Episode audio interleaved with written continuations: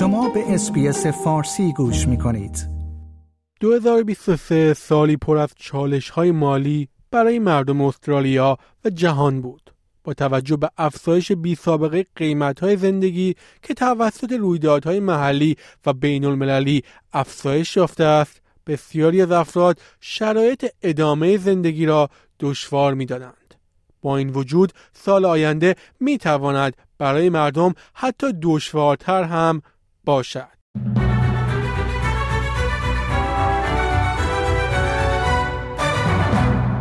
(2023) سالی است که بسیاری از مردم منتظر پشت سر گذاشتنش هستند. سالی که با خود تغییرات زیادی در زندگی مردم به همراه آورد.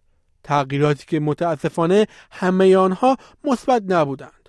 بازارهای مالی استرالیا و جهان تحت تأثیر تورم سرسام‌آور قرار گرفتند.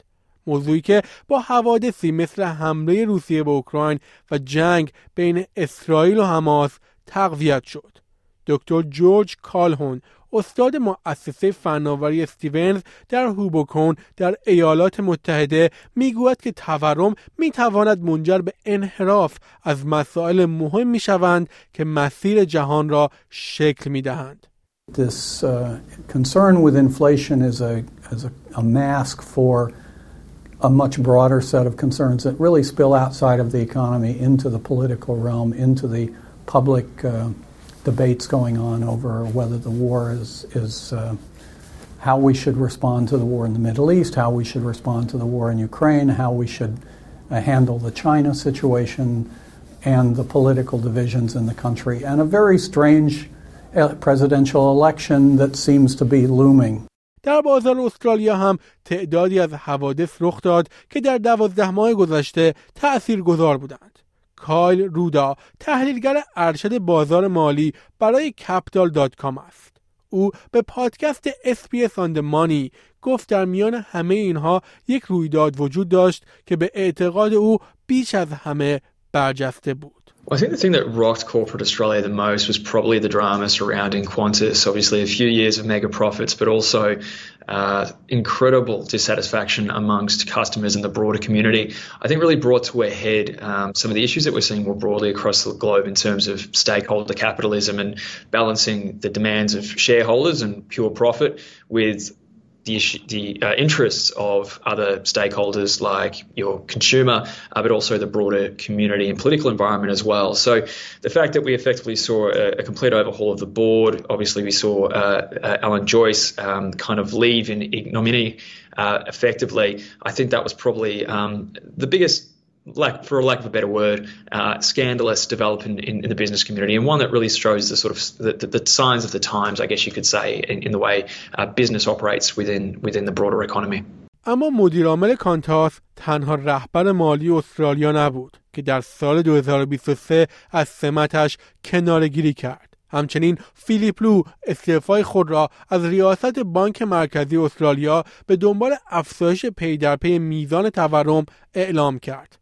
کلی بای روزمارین مدیر عامل اپتوس هم پس از یک قطعی گسترده در شبکه این شرکت در اوایل نوامبر که باعث شد میلیون ها مشتری آن برای چندین ساعت قادر به دسترسی به خدمات نباشند کناره گیری کرد. آقای رودا گفت که اتفاقاتی در چنین سطوح نشان می‌دهد که مردم نسبت به اشتباهات کم تحملتر شدند. I think it's just the incredible scrutiny, especially with, you know, sounds a little bit cliche, but it, I think it is the truth. 24 hour news cycle, um, you know, the echo chambers that can be created with social media, a very unsympathetic uh, community when it comes to uh, corporate issues, corporate mistakes, uh, greater accountability for boards at a leadership level. And again, I think it's a, a theme that we've seen uh, overseas and becoming more prevalent here too, is a move away from sort of old fashioned uh, Welchian shareholder uh, capitalism to one that's concerning, uh, that, that's focusing much more on sort of stakeholder issues, stakeholder capitalism, which doesn't just look at profits, but also looks at a business's social mandate, their role in economic and social utility, um, and all sort of other issues, political, uh, environmental, and otherwise, which uh, businesses and boards uh, are having to take um, greater uh, consideration of, uh, but also have greater scrutiny around too, just because of you know the nature of, of, of media and, and, and, information technology. So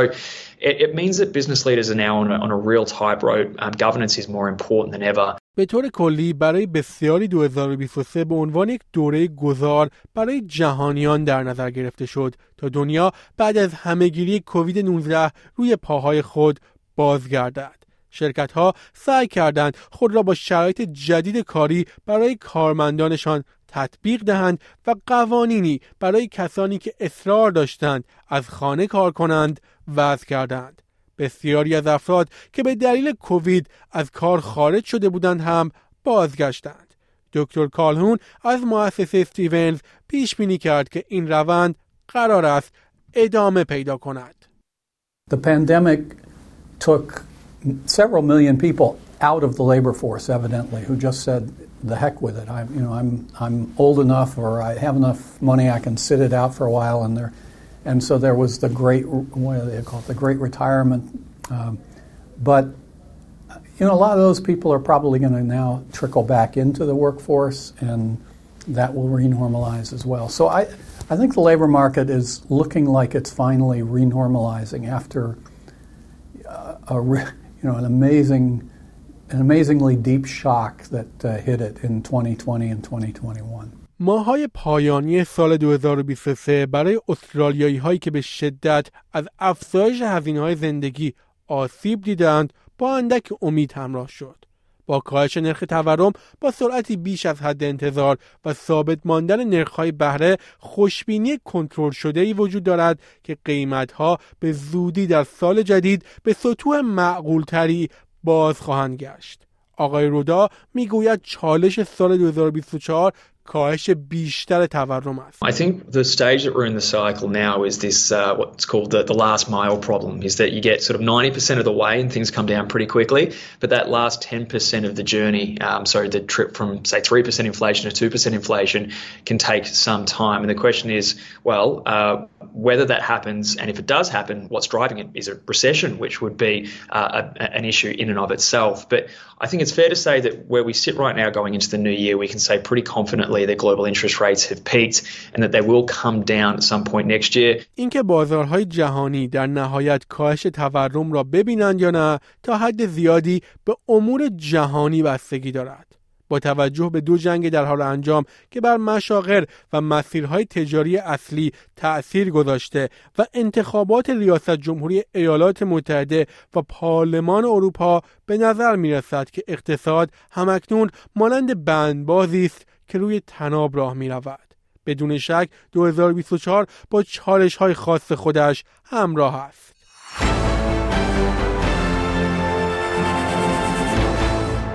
شنوندگان گرامی این گزارش همکارانم ریکاردو گونکالوس و الکس انیفانتیس از SBS News بود که من نیو صدر از SBS فارسی تقدیم حضورتان کردم آیا می خواهید به مطالب بیشتری مانند این گزارش گوش کنید؟